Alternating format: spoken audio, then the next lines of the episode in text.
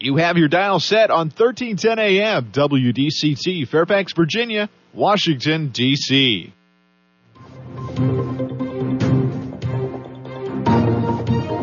워싱턴과 미국 그리고 세계의 흐름을 짚어보는 라디오 워싱턴의 시사 토크쇼 워싱턴 전망대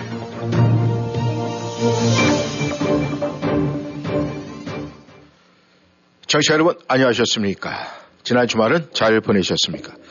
오늘은 본격적인 겨울로 들어선다는 입동입니다. 예전에는 입동이 지나면 김장철이다 해서 주부의 손길이 바빠졌었는데 이제는 추억의 절기가 된 것 같습니다.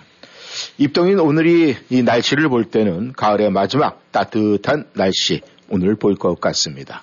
오늘은 11월 7일 월요일이죠. 워싱턴 전망대 시작합니다.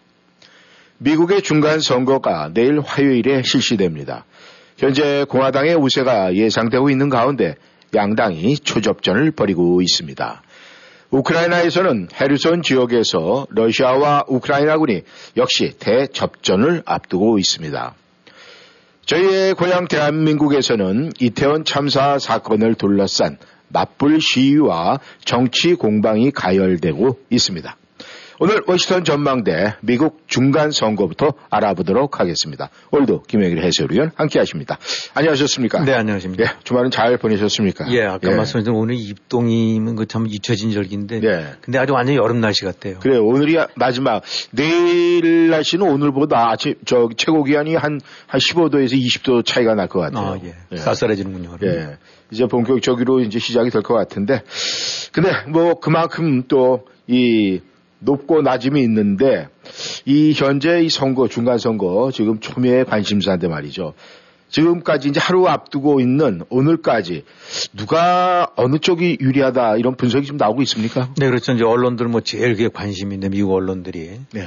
일단은 뭐 많이들 다 소식 들으셨겠지만은 어쨌든 간에 이제 그 이번에 의회의 주도권 머저리티가 누가 되느냐인데 네. 아, 일단 공화당 쪽에서 전반적으로 유리한 어, 그런 예측들이 나오고 있는 것 같습니다. 네. 이, 뭐 항상 또 여론조사라는 것이 다 맞지는 않죠. 하지만 대체적으로 그 통계 항상 이렇게 과거 전례를 비춰봤을 때는 그래도 추세를 제일 그대로 어, 가장 근접하게 반영하는 것이 여론조사 아닐까 싶은데 네. 하여튼 그런 측면에서는 이제 어, 상원은 어, 이 비슷비슷한데 공화당이 약간 음. 아, 지금 50대 50이죠. 예, 예. 그다음에 이제 하원은 민주당이 머저리티를 차지하고 있는데 그 부분이 뺏길 거다라는 것이 뭐 거의 확률이 한 80%대로 나온다니까. 네. 일단은 어, 공화당이 하원 되, 다시 탈환하고 네. 상원 쪽에서도 어쩌면 음. 51대 49가 나올 수도 있지 않을까. 네. 또 아니면 52대 48도 나왔으면 지금 50대 50인데. 그래서 무엇보다도 지금 투표율 이제 지지율이 좀 뭐 큰 차이는 안 나는 것 같아요. 뭐이 네. 여론조사 기관마다 조금씩 다른데 네. 대략 어느 당에 투표할 거냐라는 건 제너럴한 질문 보게 되고 나면 어, 공화당 쪽이 약간 우세한 식으로 예를 들어 음. 50대 48 이런 정도로. 네네. 어, 그러니까 이제 어쨌든 근데 이제 이런 총체적인 지지율이 그런데다가 조금 더 이제 세분해 보게 되고 나면 적 이제 투표에도 뭐꼭 하냐 난 반드시 할, 할 거다라는 사람이 있고 네. 아마도 할 것 같다 뭐 음. 생각해 보겠다 뭐 이런 식이 있는데 이제 소위 그래도 실제로 행동하는 사람들이 더 중요하죠. 음. 적극 투표 이제 투표 참여층이라고 이제 보통들 얘기하는데 이쪽이 더 높아야 아, 더욱 더 아, 이제 그 우세 내지 그런 열세나 이런 부분들이 차이가 나는 법인데 네. 이 적극적 투표 참여층에서는 어, 이 훨씬 공화당이 조금은 더 앞서 있다 확실하게. 음. 그러니까 전체적인 총괄 전망에서도 앞서고 네. 어, 적극적인 투표 지층에서도 2, 3% 포인트 음. 앞서는 것 같다라고 이제 이렇게 해서 바, 이걸 추세로 해서 여론 이제 언론들은 아마도 공화당이 조금 앞서지 않을까 네. 아, 이렇게들 얘기를 하는데 이것도 뭐 사실은 봐야 됩니다. 지금 이만 10% 포인트 차이가 나고 그렇던데 그러면 모르지만은 음. 2% 혹은 1, 2%한 2, 3% 포인트 차이라고 한다는데 그러면 네. 정말 그건 누구도 모르죠. 근데 음. 아 그나마도 그래도 요런 류에 있어서 분명히 우위를 보이고 있는 것이 예, 훨씬 당사자들 입장에서는 편하겠죠. 네. 아, 그런 식으로 다시 한번 점검만 된다면 어, 공화당이 우세할 거란 전망이 아, 막판까지 지금 이어지고는 있습니다. 예. 근데 이제 중요한 건 말이죠. 뭐 지금 말씀하신 대로 아, 사원 같은 경우에 한두 석 차이, 그 다음에 이 하원 같은 경우에도 큰 차이의 뭐그 의석수는 아, 나지 않을 것이다 이렇게 말씀을 하시는데 그래도 좀 구체적으로 그 상황은 예상 의석수는 있지 않겠습니까? 그렇죠. 이제 그런 것들 많이 나오죠. 아, 지금 일단은 그 이제 상원 같은 경우 먼저 얘기했는데 지금 현재 이제 50대 50 딱 절반으로 돼 있지 않습니까? 예. 그러니까 공화당은 어 이번에 35군데에서 이제 저걸 하는데 예. 이 각자 이제 주로 공화당 쪽에서 새로 개선하는 쪽이 많아요. 음. 어, 근데 어쨌든 간에 공화당은 지금의 상태에서 한 석만 더 얻으면 51대 49가 예. 되는 거니까 다수당이 되는 거죠. 예. 딱한 석. 지금 민주당 쪽으로 가 있는데 쪽에서 하나만 뒤집으면 된다. 네. 음, 그렇게 해서 지금 이제 그야말로 간발의 차이로 앞설 수 있다라고 이제 보는 건데 네. 어, 선거 예측 사이트들 보게 되고 나면은 지금 35곳 중에서 13곳이 민주당. 네. 어, 그 다음에 20개소, 20개 지역구가 이제 공화당이니까 두 군데가 남은 있는 거 아닙니까? 예. 그래서 지금 공화당의 이제 첨예 관심사는 소위 이제 경합 지역이라고 하는데 네. 에, 큰 차이가 크지 않고 왔다 갔다 하면서 음. 어느 때는 공화 어느 때는 민주당이 앞섰던데 이런 데가 이제 에, 제일 중요한 이제 바로 경합 저 전투 지구가 되는 거죠. 네. 이런 데가 이제 조지아랑 네바다, 음. 그다음에 이제 펜실베니아 네. 이런 데들이 어저 이제 저 보통도 꼽히는데 네. 이 결국은 현재 조지아랑 네바다를 일단 제껴놓고 나면은 양쪽이 49대 49로 가는 것 같아요. 네. 그러니까 요걸 한 석씩 나눠서 50대 50으로 또 가느냐, 음. 요거를 두 군데 누군가가 먹게 되고 나면은 51대 49가 되는 거가 네. 되겠죠. 근데 이제 그래서 그렇기 때문에 지금들 그냥 그 네바다, 펜실베니아, 조지아, 네. 아리조나 네. 요런 데쯤에서 이제 약간 뒤집혀질 수 있거나 격차가 아주 간발의 차이 있는데 네. 일로 이제 양쪽이 다 총력 집중을 하고 있죠. 네. 어, 그게 뭐 보게 되고 나면 지역구별로 그래서 이제 언론들도 보게 되고 나면 총체적인 전망도 나오지만 특히 무슨 아리, 아리조니아나, 아리, 아리조나나 이제 조지아, 펜실베니아 예. 이런 데들을 거의 그냥 실시간으로 음. 그 예상치 전망해 가면서 누가 앞선다 1% 2% 앞선다 이런 식의 얘기인데 예. 사실 선거에서 지금 전망 때 1, 2%는 어느 쪽도 안심하고 장담함, 장담할, 저 장담할 수가 없는 거거든요. 예.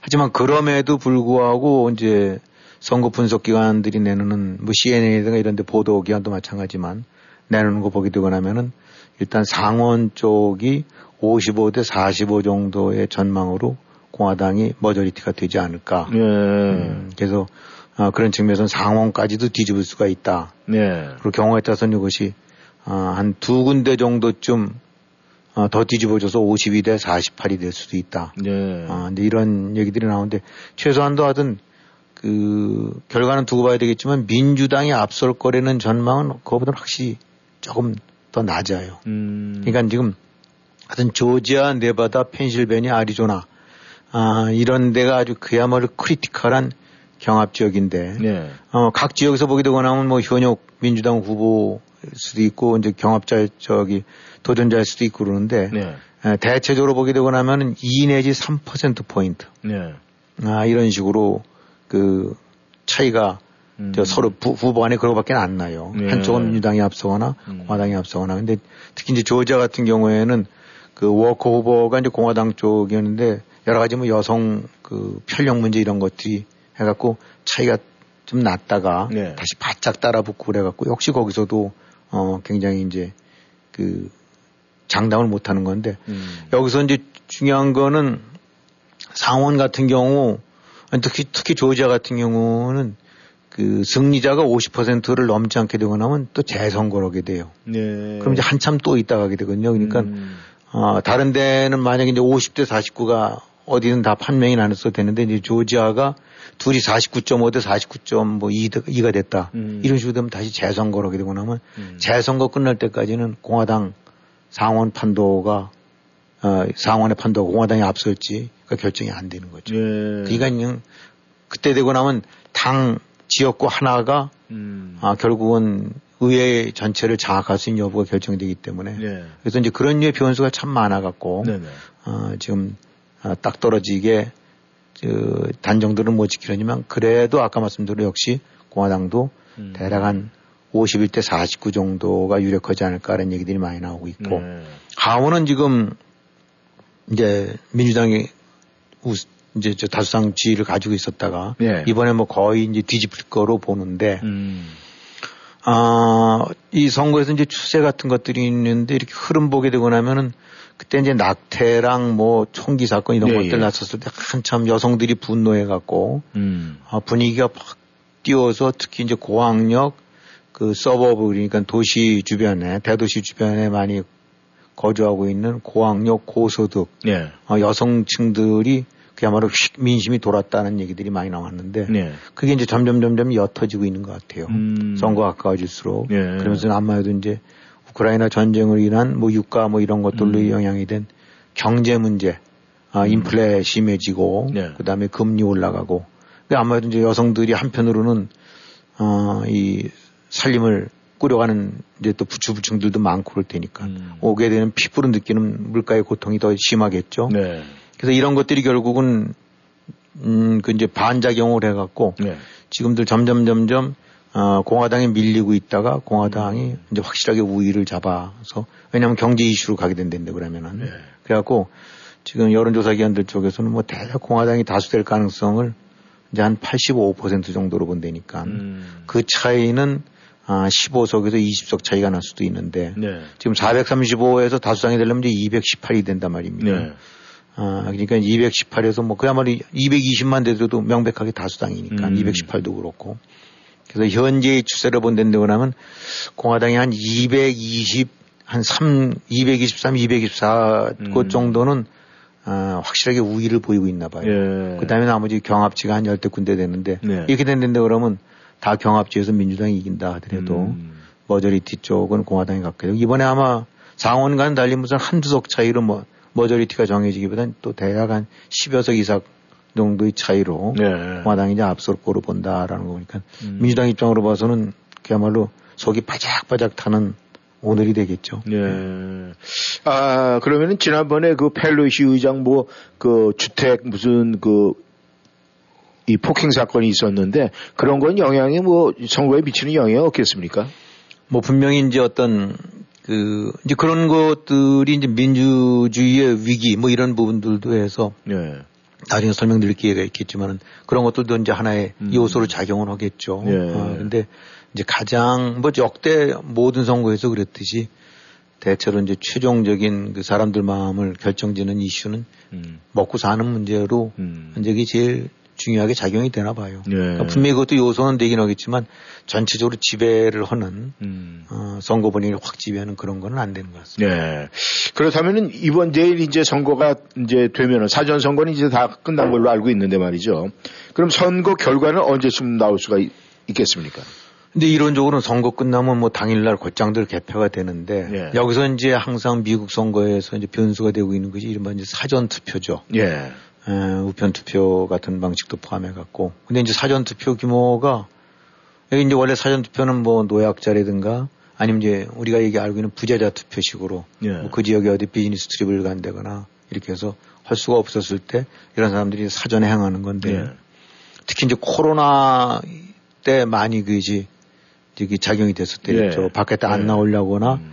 아니면 사람들 바글바글 몰려 있는 투표소 피해 갖고 예. 어, 뭐 그런 식의 부재자 투표 같은 형식의 우편 투표 이런 식으로 해서.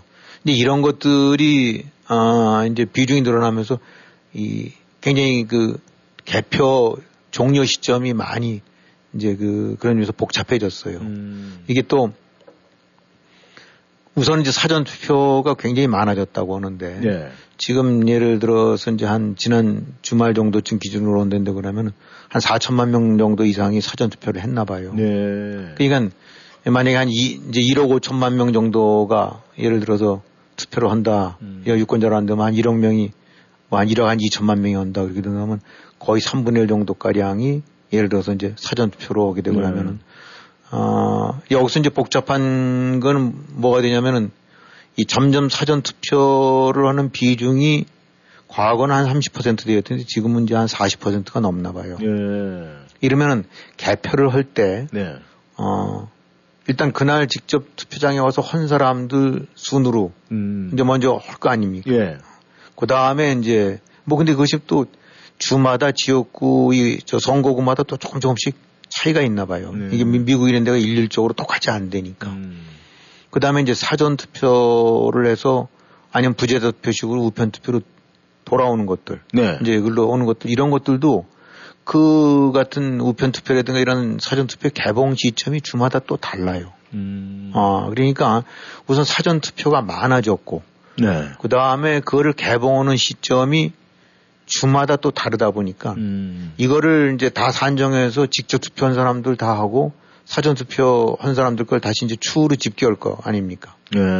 그러니까 그 과정 속에서 어이 이제 전체적인 general 어떤 경향 같은 것이 많이 무너지는 거예요. 음. 그러니까 예를 들어서 이제 사전 투표 거기를 먼저 쭉쭉쭉쭉 저기 계산해 갖고 먼저 그걸 오픈하고 난 다음에 그 다음에 추후로 하는 데도 있고, 음. 직접 투표한 거를 먼저 하는 데도 있고, 또 어디는 미리부터 개봉을 해놔갖고 카운트를 하고 있다가 하는 데도 있고, 또 투표 종료의 시점이나 돼야나 개봉을 딱 끝나고 나면 개봉하는 게 있고, 음. 그러니까 뭐 하루 이틀, 어, 선거 규모에 따라서 이것이 막 차이가 날 수 있는 거죠. 예. 이제 바로 여기서 이제 그런 혼선들이 올 수 있는데, 이른바 그 착각, 착시 현상이 나타날 수 있는 거예요. 음. 그러니까 이제 우리는 개표 때 이렇게 쭉 보게 되고 나면은 투표함 열면서 이제 쫙그 저기 지지율들이 올라갈 거 아닙니까? 예, 예. 근데 어느 선거구 보게 되고 나면 그냥 공화당 혹은 민주당이 쭉 치고 올라가서 막 85대 15. 음. 원래 이래서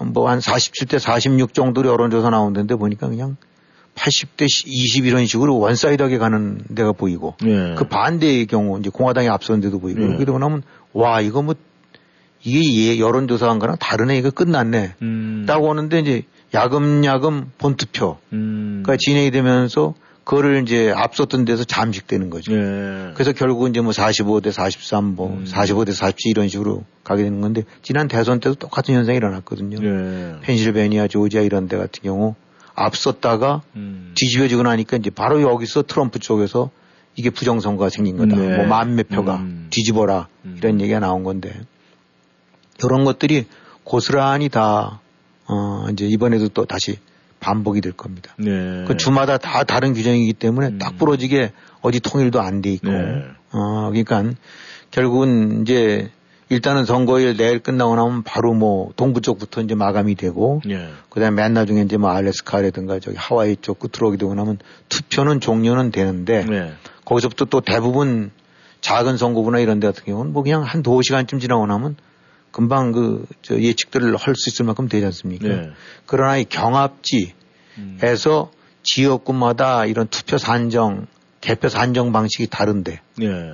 어, 이런 데서 나타나는 것이 결국은 아무리 적어도 만약에 투표 차이가 one-side가 50대 30 이렇게 된 게 아니라 음. 50, 뭐 47대 46인데 음. 아직 집계 안 된 사전 투표, 우편 투표가 한 3%쯤 된다. 네. 그럼 이거는 예, 결과를 알 수가 없는 거죠. 음. 그러니까 그거 3%다 오픈해서 개봉돼서 카운트 될 때까지 이틀이 걸릴 수도 있고 하루가 걸릴 수 있는데 음. 그게 하필 이제 예를 든다면은 경합 지역이 돼 갖고 요거 하나에 따라서 공화당이 다시 찾느냐 음. 민주당이 찾냐라고 한다는데 그러면은 이게 복잡해지는 거죠. 네. 그러니까 이제 그 과정에서 아 막 부정선거 얘기도 나오고 네. 그냥 눈들을 시퍼렇게 뜨고 이제 음. 보겠죠.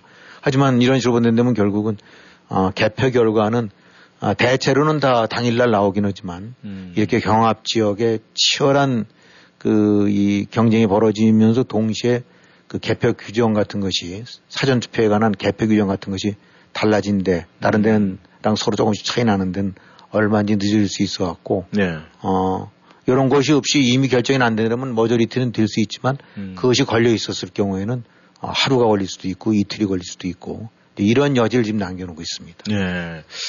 아, 그, 하여간 뭐, 어차피 이제 내일의 결과를 이제 우리가 받아들여야 되는데, 이번 선거에는 보면은 뭐, 이 고금리, 고물가, 이 경제적인 측면, 그 다음에 아, 우크라이나와 러시아의 이제 전쟁 뭐 이런 무슨 이슈들이 굉장히 많은데 말이죠. 그래도 이번 선거의 승패를 좌우할 수 있는 이슈는 어느 것이 될 것이다 이런 예상하는 건 있겠습니까? 네, 이제 여론조사 역시 이제 그런 데 나타나는데 보게 되고 나면은 네. 아, 최고 자기가 네가 유권자일 때 투표에 영향을 미치는 요인이 뭐냐라고 했을 때 뭐 81%인가 정도가 아, 경제라고 하니까 네. 역시 이제 경제가 음. 제일 크겠죠. 또, 그 다음 순위가 이제 무슨 인플레이션, 이것도 이제 경제라는 카테고리에 넣을 수 있는 거고. 그 대신 이제 조금 달라진 건 민주주의에 대한 위협. 음. 아, 요거는 이제 암만해도 민주당 쪽 지지자들이 많다고 봐야 되겠죠. 예. 어, 지금 트럼프의 행태라든가 이런 거를 음. 비판적으로 보는 사람들. 근데 뭐 이제 낙태 같은 경우를 주경위로 보는 사람은 62%. 그러니까 이건 다 이제 제일 중요한 요소를 꼽는 순으로는 거지 이것이 다 한꺼번에 나라에 비해서는 이렇게는 안 되겠죠. 예, 예. 하지만 대체적으로 볼 때는 역시 이제 경제가 가장 큰 이슈다. 네. 특히 이제 공화당 지지층 같은 경우가 민주당 지지층보다 거의 더블로 음. 어, 이 공화 경제를 우선순위로 꼽고 있고 네. 또 대체로 보게 되고 나면 한 40%는 어, 바이든 정부 출범할 때보다 더 재정 음. 상태가 음. 안 좋아졌다. 예. 이런 사람들은 당연히 반대표를 찍는 쪽으로 가겠죠. 네. 나아졌다고 하는 사람은 한 20%밖에 안 되는데 그러니까 이런 요소들을 보게 되고 나면은 아무래도 이제 공화당 입장으로서는 유리한 요소가 되고 음. 민주당으로서 이제 부담이 되는 요소일 텐데 또 경제 문제 어느 쪽이 잘 대응할까라고 정당을 묻게 되고 나면 응답자 한 절반 정도 조금 넘는 52%가 공화당인 것 같다. 음. 그리고 민주당 쪽은 40%가 조금 안 되는 시기니까 경제가 제일 큰 이슈고 어 경제가 안 좋아졌다고 보고 있고 네. 그렇기 때문에 누가 더 잘, 잘 대처할까 해서 공화당을 꼽는 걸 보게 된다는데 그러면 이 역시 종합적으로 봤을 때 음. 가장 큰 이슈 상황의 측면에서도 민주당은 분명히 뒤지고 있는 것 같다. 네. 아, 이번에 열세를 면치 못하고 있는 것 같고 여기에 이제 들어서 대통령 지지율 같은 경우로도 뭐 한 50 몇 퍼센트 돼서 아, 인기가 아주 만점이다라고 했을 땐 모르긴 하지만 대략 40% 초중반 음. 정도로 왔다 갔다 하고 나니까 그것도 역시 마이너스 요인이 되겠죠. 네. 어, 그래서 하여튼 제일 큰 이슈는 역시 어, 그냥 경제다. 경제. 어, 경제가 이번에도 결정을 음. 지는 것 같다라고 볼 수 있을 것 같아요. 네. 청취자 여러분께서는 워싱턴 전망대 함께하고 계십니다. 전하는 말씀 듣고 다시 돌아오겠습니다. 2023년 1월 28일 가수 임창정이 메릴랜드 라이브 카지노 호텔로 찾아옵니다. 최고의 만능 엔터테이너 임창정과 새해를 맞이하십시오. Maryland Live Casino Hotel.com에서 서둘러 티켓을 예매하시길 바랍니다. 호텔은 아룬델 밀스에 위치해 있으며 21세 이상부터 입장이 가능합니다. 도박은 건강하게 해야 하며 중독으로 도움이 필요하면 md 갬블링 헬프.org에 방문하거나 1800 갬블러로 전화 주시기를 부탁드립니다. 교통사고 후유증 치료 정확한 선택이 중요합니다. 박이섭 척추신경. 박이섭 척추신경의 박이섭 원장은 미국 최고 권위의 샌디에고 척추건강연구소가 인증한 교통사고 전문 치료 전문의입니다. 목, 허리, 어깨, 다리 등 근골격계 통증 전문 박이섭 척추신경은 보험이 없는 분들을 위한 특별 할인 서비스도 제공합니다. 원장이 직접 치료해드리는 센터빌 박이섭 척추신경 703-543-4810 543-4810 박이섭 척추신경 2023년 1월 1일 바이든 정부의 Inflation Reduction Act가 발효됨에 따라 Medicare Advantage 상품의 선택이 중요해졌습니다. 대상포진을 포함한 다양한 백신의 무료 접종과 인슐린 약값 월 35불 등 새로운 메디케어 혜택에 대한 정보를 스마트 보험에서 무료 상담해 드립니다. 703-639-0882 703-639-0882 추가적인 메디케어 상품 정보는 1800 메디케어로 연락해 보세요. 스프링필드 Safford 현대. 2022년 겨울에 드리는 현대 Getaway Sales Event 2023년 투싼, 2023년 산타페, 2023년 코나 최대 48개월 0.9% APR 적용. 모든 new Safford 현대자동차는 미국 최고 수준의 10년 10만 마일 무상 서비스와 owner assurance가 지원됩니다. 스프링필드 Loisdale Road에 위치한 Safford 현대를 방문하세요. 703-776-9040 Safford Hyundai.com 0.9% APR 48개월 할부 기준은 credit이 승인된 분에게 해당되며 승용차 가격 1000불당 월 21불이 적용됩니다. 모든 고객이 가격 가격에 해당되진 않으며 자세한 사항은 dealer shop에 문의하세요. 2023년 1월 3일까지 유효합니다.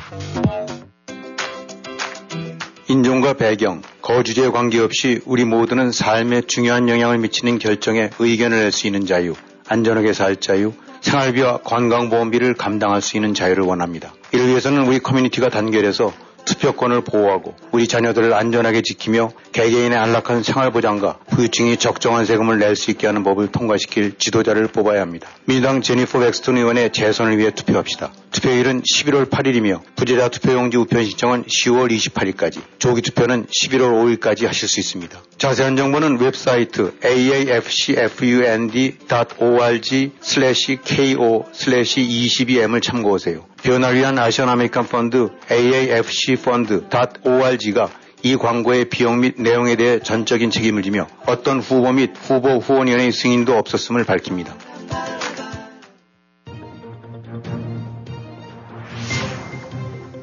여러분은 지금 라디오 워싱턴 그리고 미주경제 신문 대표인 김용일 해설위원과 라디오 워싱턴 콘텐츠 본부장 이구순이 진행하는 워싱턴 전망대를 함께하고 있습니다. 네, 전하는 말씀 듣고 다시 돌아왔습니다. 이번에는 이 우크라이나 전장 소식을 좀 한번 아, 나눠보도록 하겠습니다. 교회는 이 영상을 봤는데 말이죠. 이 미국제 그, 어, 뭐 미사일이라고 얘기를 해야 되겠습니까? 그뭐 어떻게 미사일인지 아니면은 우리가 뭐 견착용, 병사 견착용이라고 하는데 이 제블린이 44배의 가치를 갖고 있는 그렇죠. 네. 이 소련제 이 러시아 탱크를 갖다가 뒤에서 완전히 박살내는 그런 영상이 올라왔는데 이게 우크라이나 사람들이 봤을 때는 야 이거 대단히 병사가 진짜 잠복하고 있다 대단하다 이렇게 생각할는지 모르겠습니다만은 또 러시아에 봤을 때는 러시아 쪽에서는 아니 그 뒤에서 숨어서 쏘는 게 무슨 그게 어 말도 안 된다 이런 뭐 진짜 억창 무너진 소리를 할 것 같은데 말이죠. 이 지금 우크라이나의 이 전장 현황이 지금 러시아와 우크라이나와 어떻게 뭐 한 치 앞을 내다볼 수 없다 뭐 이런 어, 이야기도 나오고 있지만은 지금 헤르손 지역에서는 러시아가 지금 조금씩 밀려가고 있다 또 이런 뉴스가 나오고 있는데 말이죠. 그렇죠. 예. 좀 어떻게 분석이 되고 있습니까? 하여튼 동부 전선과 남부 전선이 역시 이제 그 계속 같은 추세가 되고 있는데 네. 아마 이제 뭐 국제 뉴스라든가 세계 돌아가는 거 궁금하신 분들 이제 아침에 일어나서 이렇게 저 컴퓨터 같은 거 킬때야 혹시 또 뭐가 좀 뒤집어졌나 네. 또 북한 또 뭐 쏘은 게 있나 이제 네. 아마 요즘들 그런 궁금증들이 많으실 거예요. 헤르손 지역, 그 남부 지역에서 실제로 러시아 군들이 많은 그 주민들을 어, 빼내고 있고 네. 또 거기서 대표라고 하고 있고 어, 나오고 있는 보도를 보게 되고 나면 어, 러시아군 지휘부도 뭐 움직였다라고 그러고 네. 어, 그 드네프로강 거길 중심으로 해서 이제 에, 이 서안 쪽 동안 쪽인데 아, 이제 동안 쪽에서 아, 자꾸 이제 저기 이제 새로운 진지를 구축해서 defense line을 이제 만든다니까. 예. 그래서 이런 걸 보게 되고 나면 그 여러 가지 지금 헤르손 지역 내는 그 대신 이제 또 반대되는 얘기를 해갖고 그 러시아군 상당수가 오히려 병력 증강을 해갖고 시가전 준비를 하고 있다. 음. 아, 그래서 이제 아파트 같은데 이렇게 보게 되면 주민들 다 이렇게 강제로 빼내 나가게 했을 거 아닙니까? 예, 예. 그런 이제 지금 속속들 러시아군들 부대들이 들어가고 있다라는 네. 얘기들이 나와요. 그러니까 이게 에, 철수를 정말 하는 건지 음. 아니면은 어 이제 공성지계 같은 음. 이렇게 해서 해서 끌어들여 갖고 네. 이제 그렇게 하는 건지 여러 가지 엇갈린 보도들이 나오는데 하여튼 종합적으로 본다면은 분석가들 얘기로는 안마도 철군 쪽이 더 유력한 게 아니냐. 예. 음, 그래서 러시아가 헤르손 지역에서 어, 결국은 손을 떼고 강 건너서 네. 이제 크림반도 쪽에서 방어선을 구축하는 것으로 가는 게 아니냐. 음. 이제 이런 얘기들이 조금은 더 유력하게 네. 이제 들 나오고 있습니다. 네. 동부전선 쪽에서도 역시 러시아가 뭐 큰 진전이 없이 오히려 이제 뒤로 밀리고 있는 상태는 맞고 음. 이제 그런 가운데 뭐 그 댐감 이제 그저 카오카 댐 같은 경우가 거기 굉장히 중요한 중요한 데인데 이제 용순환을 일으킬 수가 예, 있고 예, 예. 전력을 공급해 줄 수 있는 이런 데인데 여기가 뭐 폭격으로 해서 이제 관문 하나가 수문 하나가 음. 뭐 이렇게 파손됐던 얘기도 있고 이제 이것을 어, 쏜 게 바로 이제 미국의 하이마스 로켓 포탄이라는 얘기도 있고 그래서 네. 전체적으로는 지금 굉장히 그 엇갈린 분석들이 나옵니다만은 일단은 헤르손 지역이 암만 해도 우크라이나 손으로 가는 게 아니냐 이렇게 된다면 러시아로서는 정말 심대한 타격을 입는다고 봐야 되거든요. 음. 어, 전략적으로도 그렇고 상징적으로도 그렇고 여기 헤르손 같은 데는 곧장 개전 이래 곧장 러시아가 이제 점거한 제일 요충지기 때문에 음. 거기가 무너지게 된다고 하면 바로 이제 강하나 건너서 평원지대 조금 지나고 나면 어 그때 2014년에 병합했던 그 크림반도가 나오고 네. 크림반도가 그냥 그대로 노출이 돼 버린 상태이기 때문에 네. 예, 이 참 중대한 전환점인데 현재까지 전망으로는 헤르손 지역에서 어 분명하게 우크라이나군이 우세를 보이면서 어 이제 조만간 지금 뭐 음. 거기에 러시아군이 숨어 있는 러시아군이 한 4만 명 정도 된다고 이제 우크라이나 쪽에서는 얘기를 하는데 예. 4만 명 정도가 되면 뭐 그에 걸맞는 상당한 기갑 병력도 있을 거고 네. 포병 전력도 있을 거 아닙니까? 네, 예. 아, 이제 이거를 선멸하고 어, 밀어붙이고 특히 이제 시가전 같은 경우는 당연히 그 공격군이 위험하거든요. 네. 어, 곳곳에 골목에서 뭐 옥상에서 아파트 창문에서 쏴대고 나면 음. 음, 그래서 보통 흔히 말하는 세 배 정도의 전력은 갖고 있어야 하나 음. 된다고 하는데 어, 일단 추산이 4만 명이라면 얼마나 많은 우크라이나군이 어, 집결을 해야 되는지. 어, 음. 하지만 어쨌든 이런 걸 통해서 지금 나타난 거로는 조만간 그야말로 이제 임박해 있다. 네. 음, 헤르손 대접전. 네. 어, 그 속에서 러시아가 아마도 꽁지가 밀리고 있는 것 같다. 이런 음. 정도 얘기들이 여전히 주류를 이루고 있습니다. 네. 어, 어젠가 그젠가 미국하고 러시아의 국방 그 고위급 뭐 회담이 비밀리에 열렸다고 그러는데 그렇죠. 말이죠. 예. 그뭐 핵을 사용하느냐 안 하느냐 이제 이런 문제를 의논을 했다고 그러는데 아 언론에 공표된 사항은 없는 것 같은데 그냥 회담을 했다 이런 것만 지금 어, 나오고 있는데 말이죠. 이 군사 전문가들이 볼때 이 현재의 전황을 두고 그래도 예상치는 나오고 있지 않습니까? 그렇겠죠. 예. 어떤 식으로 예상치가 지금 나오고 있습니까? 근데 뭐 참기 어려운 얘기입니다. 왜냐하면 항상 이제 러시아가 또 티밤이라든가 핵이라든가 네. 생물학 이런 그런 변수를 갖고 있기 때문에 네. 또뭐 지금 밀리고는 하지만 워낙 덩치가 큰 데가 러시아고 하지만 종합적으로 봐서는 이제 전투별 전장별 아 지금 이런 데좀 분명히 밀리고 있는 건 사실이고 네.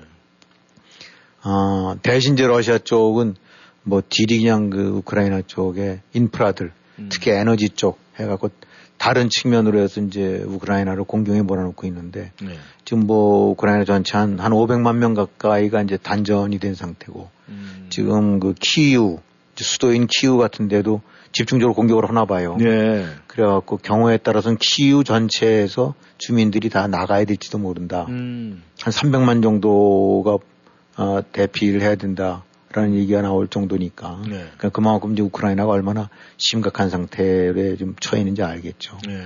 그래서 전장 쪽에서는 우크라이나가 전투에서는 지금 뭐 우세를 보이고 있는데 네. 나라 전체로 봐서는 이제 이 그 어떤 대체할 수 있는 저항력이라든가 이런 부분들 쪽을 약화시키기 위해서 음. 어, 이제 러시아가 미사일이든가 이런 식으로 후방 공격을 하고 있는 거니까 이런 것들 다 봤을 때 이제 무기 지원, 서방 측 지원이라는 플러스 요인 네. 아, 우크라이나 자체가 저 대처할 수 있는 그런 대응력 같은 경우는 저하되는 마이너스 요인. 네. 또 러시아는 군장비 보급이라든가 그 병력 보급 이런 데서 마이너스 요인. 그러나 이제 안고 있는 것들이 기본적으로 갖추고 있는 것들이 크기 때문에 네. 뭐 이런 것들이 다 이제 겹쳐갖고 쉽게는 참 전망들이 안 음. 되는데 여기서 이제 제일 아, 그 우려를 했던 것들이 바로 이제 핵전쟁 아니겠습니까? 예. 아, 근데 지금 말씀하신 대로 아마 어, 그동안에 지난 뭐 최근이 아니라 그, 그 사이에 걸쳐서 이제 미국과 러시아의 최고 어, 이제 백악관의 안보보좌관 네. 또 러시아 쪽도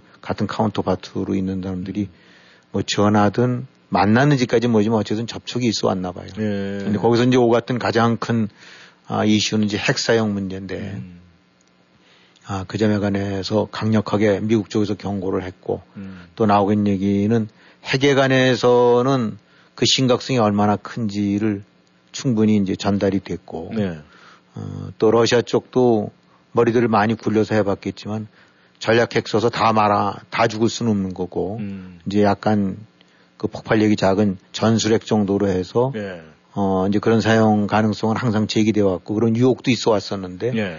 이걸 터트렸다가 과연 그로 인한 후가 음. 아, 후속 결과들을 감당해낼 수 있을지 음. 이런 부분에서 계산해 봤더니 그것도 바람직하지는 않다. 뭐 이런 얘기들도 있는 것 같으니까. 네. 그래서 이제 핵 사용에 대한 우려는 경고 플러스 이제 그런 실질적인 효과 이런 측면에서의 회의적인 아, 분석 네. 이런 것들 때문에 뭐 조금은 아, 이 고조됐을 때보다는 음. 그래서 하여튼 11월 들어서는 러시아 쪽에서 그 핵공갈 이런 부분들이 많이 줄어들었다는 거예요. 네. 그런데 그거는 바람직한 얘기가 될 수 있는데 음.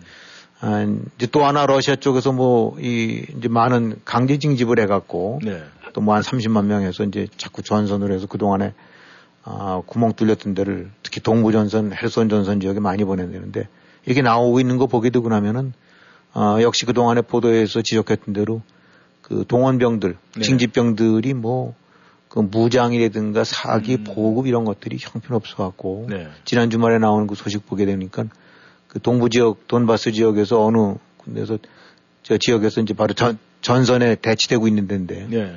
거기에 이제 저 투입된 동원병들이 뭐 한 600여 명 가까운 대, 뭐 거기 러시아의 독립대대 같은 그런 네, 단인데 580명인가 600여 명 정도 투입이 되는데 아 그냥 그 참호하다가 저 포병이랑 미사일 맞아갖고 아주 거의 전멸을 했다 음, 하다 예. 다 이제 신규 동원된 예, 예. 그래서 추가로 투입된 사람들인데 근데 거기서 살아난 사람이 이제 인터뷰 비슷하게 겨우 했는데 야 500 몇 명 우리였는데 참호파라고 했는데 삽자루 3개밖에 없더라라고 음. 이틀인가 굶었었고 예. 그래서 그 현장을 딱 봤더니 장비라는 건 아무것도 없고 식량 자체가 없더라는 거예요. 예.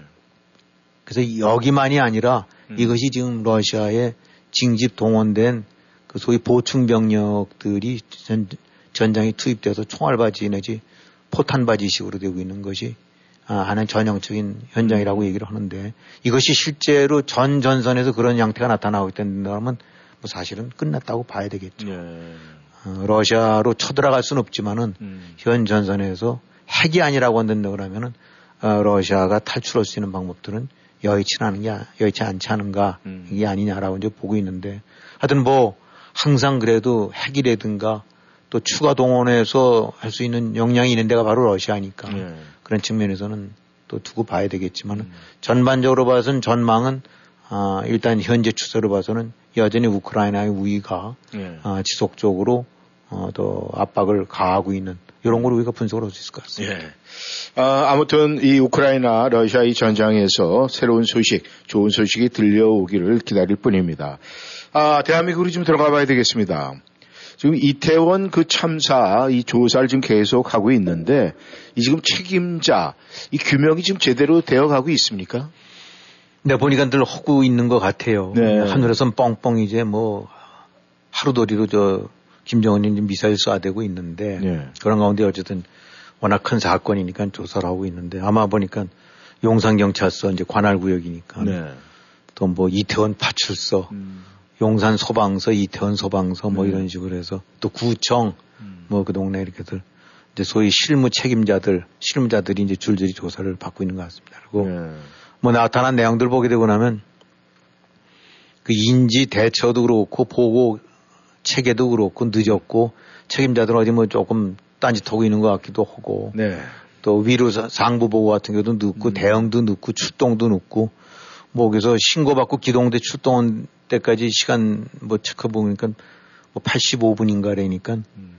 에, 2, 3분 만에 간 것도 아니고 네. 어, 또 가는데 막혀서 그렇기도 하고 그러니까 그냥 좀 거친 말로 겠는다면 역시 뭐 예상했던 대로 그냥 개판이라고 이제 해도 될 것 같은데 네. 야, 어쨌든 예상했던 대로 내막을 음. 들어보게 되고 나면 보고라인이나 이런 어떤 체계가 안 잡혀 있는 것도 사실인 것 같고 네. 어, 또 역시 지금 조사라는 것을 접근하는 거 보게 되고 나면 어, 이제 실무자 현장 중심으로 음. 책임 소재들을 따져가고 있는 것 같아요. 근데 어, 요거와 관련해서 여러 차례 저도 말씀을 드린 것 같은데 이게 이뭐 당연히 따져보게 되고 나면 어디든지 당연히 문제가 있겠죠. 뭐 네. 어, 신고하면 늦게 나가고 원래 1분 안에 나가야 되는데 2분 되고 나면 벌써 음. 어, 또 언론 보도되는 거는 무려 2분 있다 갔다라는 식으로 얘기할 예, 수도 있는 예. 거고 음. 그 자체가 지금 현장 책임자들이 그 완벽하게 최선을 다하거나 불가피한 이런 것이 있다라는 얘기는 아니고 분명히 네. 문제는 있다고 봐야 되는데 하지만 이제 이거를 넘어서는 어, 대한민국 전체 총체적인 국가 관리 혹은 지방 관리 이런 음. 상황 관리, 위기 관리, 대응 관리 이런 부분에는 매뉴얼이 제대로 짜 있지 않고 네. 어, 그런 상태에서 또 시행도 안 되고 음. 매뉴얼도 제대로 없지만 네. 어, 있다 하더라도 그 시행이 안 되고 있는 것이 이제 보다도 근본적인 원인일 것 같은데 이번에 나타난 부가적인 부도 보니까 이 허다못해 종합병원 같은 경우 또 서울에 네, 예. 뭐 사실 서울 오면 얼마나 큰 데입니까 이제 네. 에, 이렇게 보게 되고 나면 저도 얼마 전에 그 저 컴퓨터 치다가 보니까 아주 멋진 도시가 있더라고요. 바다랑 짱이 연결돼서 그래서 음. 이게 무슨 뭐 사, 상하인가 네. 아니면 저인가 했더니 부산이래요. 아, 예. 어, 부산 안 가본 지가 벌써 한참 되다 보니까 네. 이게 완전히 뭐 그야말로 아주 진짜 엄청난 도시로 바뀌어 있더라고요. 네. 자 이렇게 서울이든 부산이든 도시의 음. 외관은 어, 번쩍번쩍하고 대단한 위용을 갖추고 있는데 이 지금 그 안에 속을 들여다보게 되면 얼마만큼 구멍이 숭숭 뚫려 있느냐. 네. 지금 여기 이런 데가 보게 되고 나면은 그 종합병원이 이태원을 중심으로 해서 반경 한 10km쯤 되는 거. 그냥 급하면 곧장 앰뷸런스가 1, 2분 내, 2, 3분 내 달려가야 될 때가 있지 않습니까? 예, 예. 음, 이게, 아, 종합병원 거기서 중상자 내지 중증 네. 아주 위상 위급한 사람을 커버해야 될 때가 그 시간에 따져봤더니 여섯 명밖에 커버할 수가 없더라는 거예요. 음. 그 이태원 기준에서 그, 그, 순간에 야 지금 앰뷸런스에 급한 사람 했는데 예. 저기 병상이라든가 이런 거 체크를 했더니 무슨 국립중앙의료원에 한 명, 그다음에 강북 삼성병원에 한 명, 예. 강남 삼층병원에 한 명, 이런 음. 정도쯤 해서 여섯 명 석 정도만 커버될 만큼. 음. 그래서 반경 한 20km로 넓혀봤더니 아, 한 50여 명으로 늘어나고. 예. 그러니까 이, 이 외관으로 봐서는 엄청나게 호화롭고 음. 대단한 부와 이런 걸 보고 있는데 정작 국가 이 사회가 이렇게 돌아가야 될 때 기묘하게 갖춰야 될 그런 기본들. 음. 어, 집으로 친댄다면 그냥 비싼 양탄자랑 타일로 도배했는데 하다못해 아, 이, 저, 불났을 때 껴야 될거 음. 하나도 없고, 뭐 이런 식으로 언밸런스가 돼버린 음. 거죠. 그러니까 이 총체적인 매뉴얼 거듭 얘기하는데 뭐 우리가 알다시피 이제 연말 되고 나면은 12월 31일 날 그 저기 뉴욕 거기서들 그 뭐 카운트다운들 하지 않습니까? 예, 예, 예. 뭐 그런데 모이는 데 많겠지만 거기가 이제 세계적으로 제일 유명해서 뭐 100만 명, 150만 명 모이고 그런 데인데 이제 그런데 모이고 나면 어쩌면 여기보다 이태원보다도 몇십 배 더 많이 모이는 거죠. 네. 어, 제한된 지역에 우리도 맨하탄 가봤지만 음. 굉장히 그 좁지 않습니까? 네. 어. 근데 이런 데 같은 데 보게 되고 나면은 어, 소위 일정 규모가 되고 나면은 중간에 차단선, 교통 통제 어, 그렇게 하고 그 다음에 일종의 저수지 개념으로 해서 사람들 모일 때 대비해서 빈 공간을 또 만들어 놓고 네. 그래서 철저하게 자르고 구획을 해갖고 100만 명, 150만 명이 몰려도 이렇게 하게끔 매뉴얼들이 만들어져 있고 네. 어, 이런 것들이 탁탁탁탁 움직여서 실제 현황 현장에서 대처하니까 음. 아, 이렇게들 하는데 아, 결국은 이런 류의 어떤 체계적인 매뉴얼 이런 것들이 구비가 안 돼 있고 또 매뉴얼이 있어도 있다 하더라도 시행이 안 되고 하다 보면 지금 결국은 어디로 가느냐 또 그냥 경찰서장 집어넣고 물론 경찰서장이 잘했다는 게 아니고 네. 근데 거기서 뭐 보니까 뭐 세월호 선정보다 더못 음. 적은 것 같다 이거 하나 잡아 넣어서 네.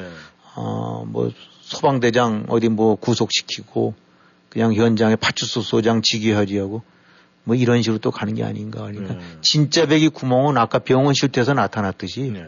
바로 그런 것이 아, 진짜 큰 문제인데 음. 그런 거로 돌아가지 않고 그런데 눈을 돌리기보다는 그저 우선 그냥 눈에 비치는 저이 잡아놓고 이런 식대로 가는 것 음. 같아요. 그러니까 아 뭐 앞으로 어떤 대처가 나올지 모르지만 또 진행되는 걸 보게 되고 나면 제2, 제3의 아, 지금 이것은 이태원이라는 거는 그야말로 저기 삼풍이랑 성수대기의 연장판 아닙니까? 예. 음. 아, 또 그런 것들이 또 일어나지 않을까. 그러니까 음. 지금 대처하는 방식 보게 되고 나면 어김없이 어, 역시나 또 이번에도 똑같은 행태로 어, 또이 대처 내지 처리하는 것 같다라는 그런 느낌이 듭니다. 네.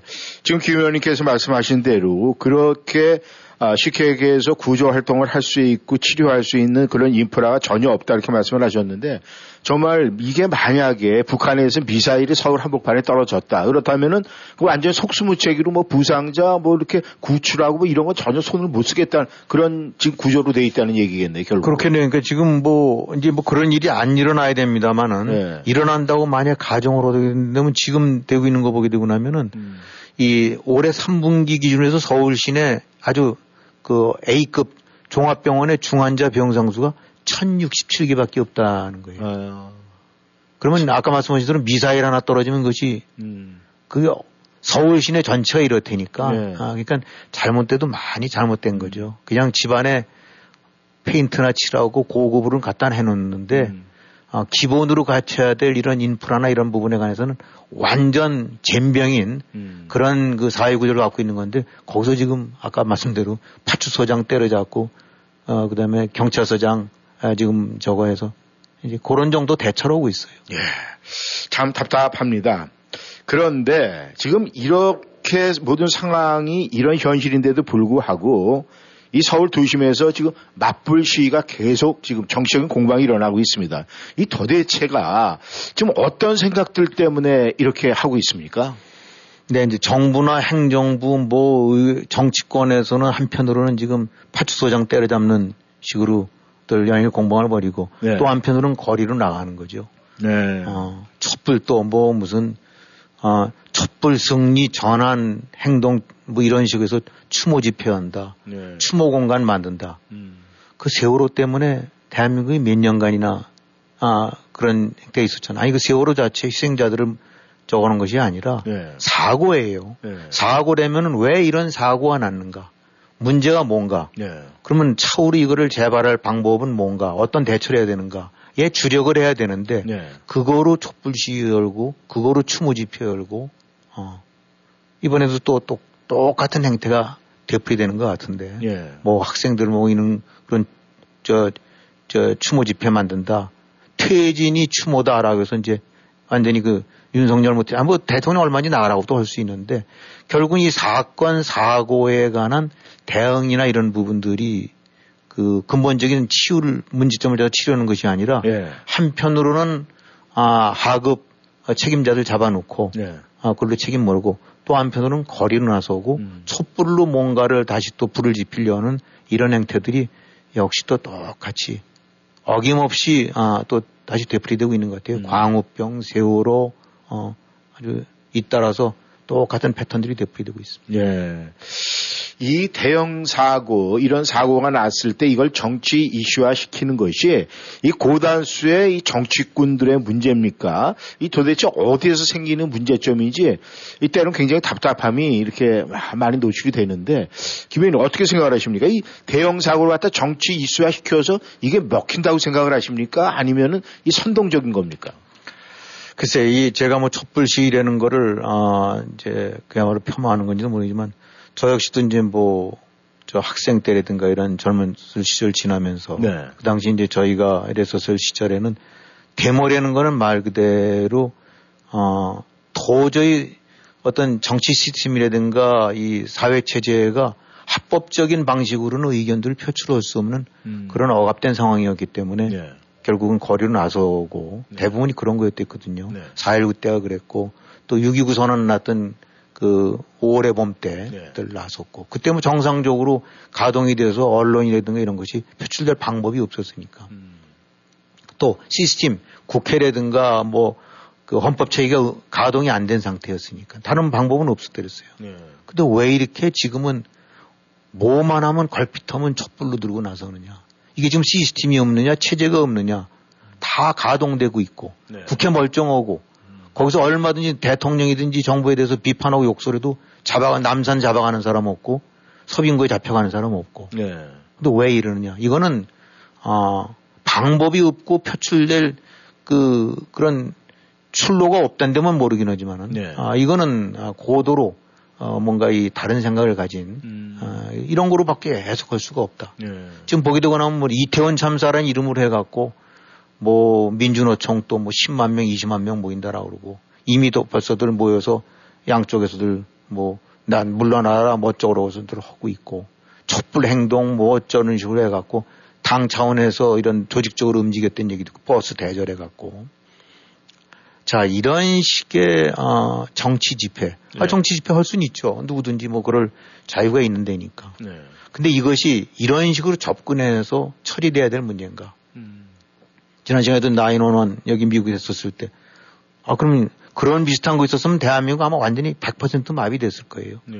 저기 제주도에서부터 시작해서 저 아마 파주, 파주군 끝까지 전 지역서 아마 일어나서 다 물러나라고 했을 겁니다. 음. 나인원원 같은 식으로 몇천 명이 죽는 사고가 났다면. 음.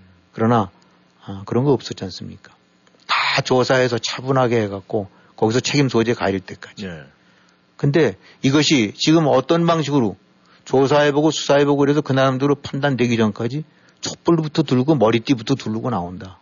근데 그 배경에는 누가 있느냐. 시민단체의 이름으로 무슨 노조라는 이름으로 무슨 무슨 행동이라는 이름 속에는 다 정치꾼들이 개입된 이 고도의 또 다른 광우병 음. 어, 세월호 같은 거를 야기, 저 시위를 야기하는.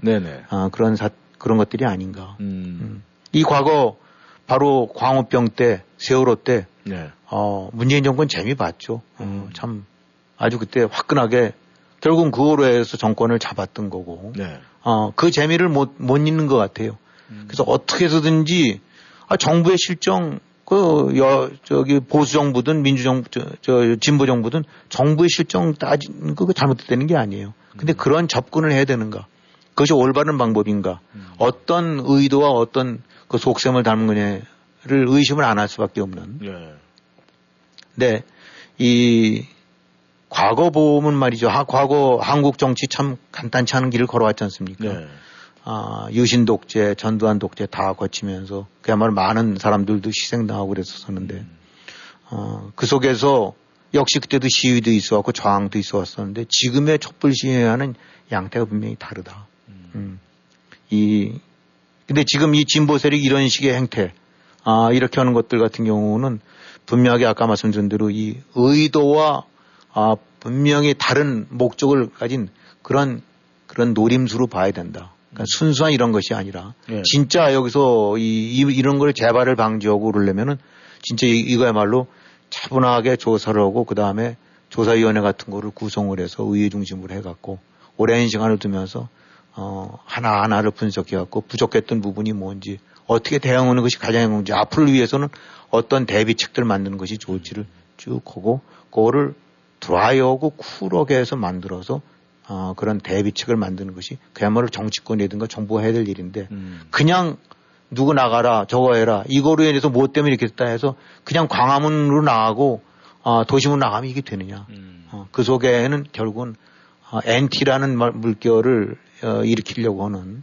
어, 이걸 통해서 다시 또 제2의 광우병 제2의 세월호를 어, 그런 분위기를 만들어서 네. 이거를 정치적인 어, 어떤 최종적인 어, 자기네 대한 노림수를 어, 실현시키기 위한 그런 의도로밖에 볼 수가 없다. 예. 이거는 예. 이 과연 이제 과거 이렇게 돌이켜 봤었을 때 사실 한국 정치에서 보게 되고 나면 진보는 보수와 더불어서 아주 중요한 축이에요. 네.